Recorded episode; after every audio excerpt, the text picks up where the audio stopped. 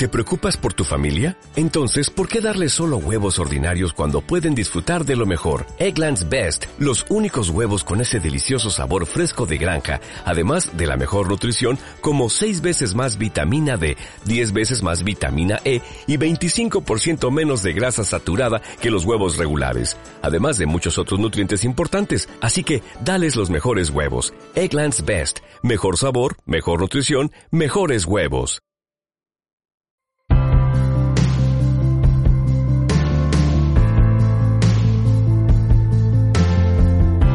Igle Valencia.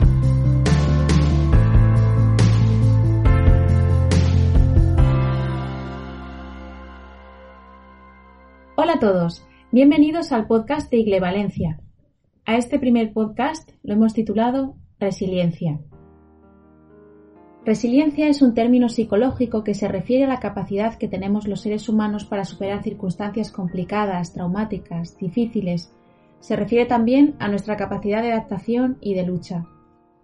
El cristianismo tiene mucho que decir sobre esto, porque las páginas de la Biblia están llenas de ejemplos de resiliencia.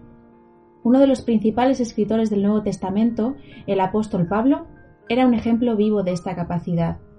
Escribiendo a los cristianos de la ciudad de Filipos decía: «En todo lugar y en todas las circunstancias he aprendido el secreto de hacer frente tanto a estar saciado como al hambre, tanto a la abundancia como a la necesidad.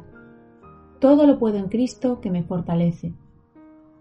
Una de las habilidades de las personas resilientes es la de aprender en los momentos complicados. Por eso, con la crisis del covid diecinueve de fondo, hemos hecho una pregunta a algunos de los miembros de la Iglesia Cristiana Evangélica de la calle Agustina de Aragón, en Valencia. Durante esta crisis, confinado en tu casa, ¿qué estás aprendiendo? Hola, buenas. Pues en estos días que estamos conviviendo de una forma muy diferente a lo que habitualmente teníamos, eh, y aunque todavía son pocos y probablemente que nos queden unos cuantos más por delante, y también debido al, a la genética que tengo eh, heredada, que somos un poquito cabezones y nos cuesta aprender las cosas un poquito más a lo mejor que a los demás, sí que estoy empezando a vislumbrar que, que en este tiempo lo que voy a aprender es a convivir en familia y sobre todo aprender muchísimo de mis hijos, en especial de los dos mayores. Y es que nos están dando una lección tremenda de, de adaptarse a las circunstancias, a las situaciones y de disfrutar de lo que están viviendo. Pensábamos que lo iban a pasar muy mal y todo lo contrario. Eh, Tanto mi mujer como yo hemos tenido algún momentito en el cual pues, nos hemos sentido agobiados, eh, encerrados, y a ellos los ves y están disfrutando y no echan para nada de menos eh, tener más, entre comillas, libertad.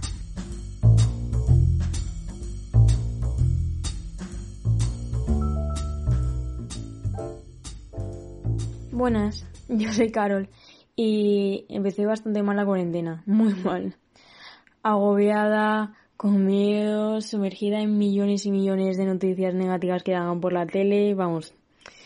Que ese sábado catorce de marzo dormí cero, pero vamos, dormí nada. El domingo, pues escuchando la predicación de Dani que subieron a YouTube sobre el gozo en la prueba, pues me vino bastante bien. Y sobre todo este tema me venía ya rondando muchas semanas por la cabeza. Así que decidí pasarme el día orando. Eh... Con esto quiero deciros que yo he aprendido a escuchar la voz del Señor en estos momentos y centrarme en ella, o sea, centrarme en Dios y silenciar al mundo. Hay que confiar en Dios, no solo desde nuestra mente, sino desde nuestro corazón.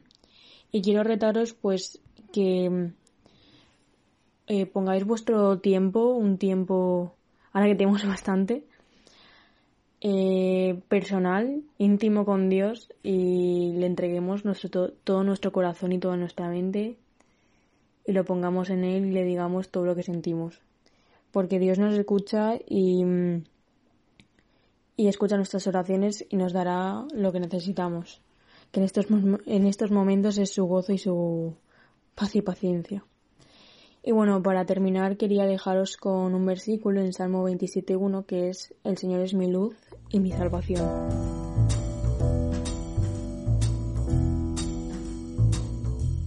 Pues en esta situación estoy aprendiendo en confiar más en el Señor.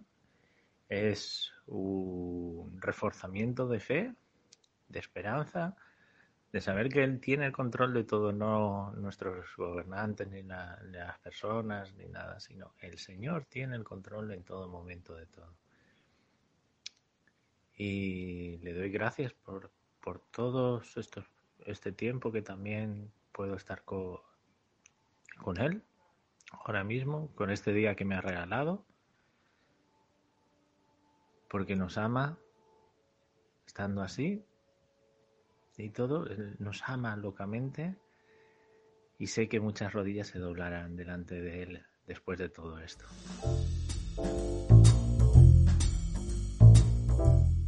¿Qué tal? ¿Cómo estáis? Me piden que os cuente que, que estoy aprendiendo en estos días. Pues además de, de ejercitar más la paciencia, a ser más conocedora si cabe de que yo no gobierno el mundo, que los tiempos y los planes del Señor no son los mismos que, que los nuestros, y sobre todo a tener más claro que, que el Señor no deja nada al azar, que Él proveerá como lo ha hecho hasta la fecha.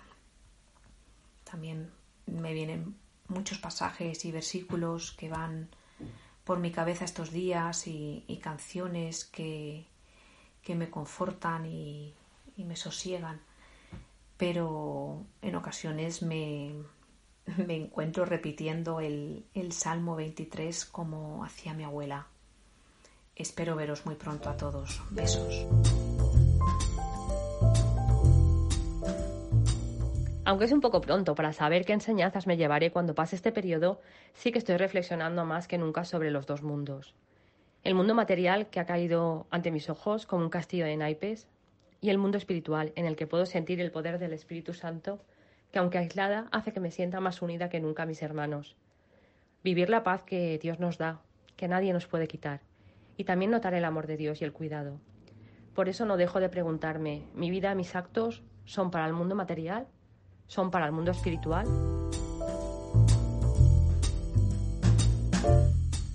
Me has preguntado que he aprendido, que estoy aprendiendo en esta situación. Estoy valorando mucho lo que tenemos, lo que el Señor nos ha dado. Mi esposa, mis hijos, mis nietos, la familia de la Iglesia, que es más, esa familia que notamos muy cerca de nosotros.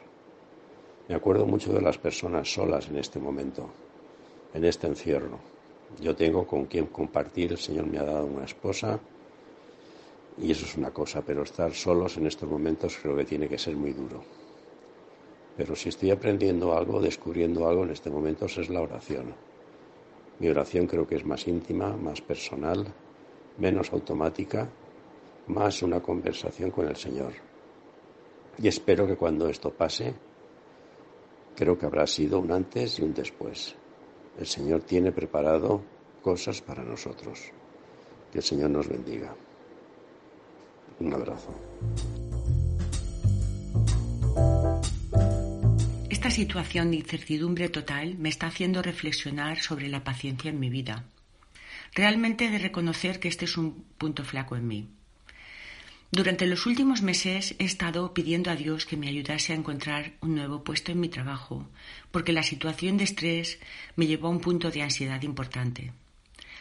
Pasan los meses y no entendía por qué el Señor no me daba una solución. Realmente estaba angustiada por esto. Estos días estoy aprendiendo que quizá el Señor me quiere donde estoy y que Él tiene un propósito para mí. Quiero aprender a esperar en Él y descansar y que me enseñe a ser útil a los demás en el sitio en que Él me ponga. Pararme, escuchar su voz y descansar en Él. El Señor tiene un tiempo para darnos la respuesta a cada uno de nuestros problemas. Confiemos en Él. Bueno, voy a contestar a esta pregunta que se me hace hoy con mucho gusto y diré, como creo que la mayoría de los hermanos que estamos viviendo este tiempo fuera de nuestras normas, nuestros hábitos de vida, hemos tenido que renunciar a esa llamada bendita rutina que por lo menos a mí tanta, tanto bien me hace y amoldarme a una serie de cosas como es no salir a la calle, que es muy importante para mí, para Alicia. Pero bueno, estamos aprendiendo a ver otras circunstancias de la vida, aprender otros modos de vida y sobre todo a valorar inmensamente lo que teníamos, ¿eh? y que esperamos volver a tenerlo pronto. Por otro lado también, eh, pues esto nos acerca mucho más a la idea que Dios tiene de nosotros y a la cual le debemos todo lo que somos. Y me lleva sobre todo a reflexionar en muchos pasajes, en muchos, pero sobre todo en el famoso himno cristológico de Filipenses dos, donde nos dice que vuestra actitud debe ser como la de Cristo Jesús, quien siendo por naturaleza Dios no consideró el ser igual a Dios como algo a que aferrarse. Por el contrario, se rebajó voluntariamente tomando la naturaleza de siervo y haciéndose semejante a los seres humanos. El capítulo continúa y es muy importante ver cómo llega a la cruz. Esto lo hizo el Señor Jesús dejando lo que llamamos nosotros la zona de confort. Entonces yo pienso cuánto más el ejemplo de Él nos debe servir a nosotros, frágiles seres humanos, pero que con el poder del Espíritu Santo tenemos todas, todas las cosas que nos ha entregado junto con el Hijo. Muchas bendiciones para todos.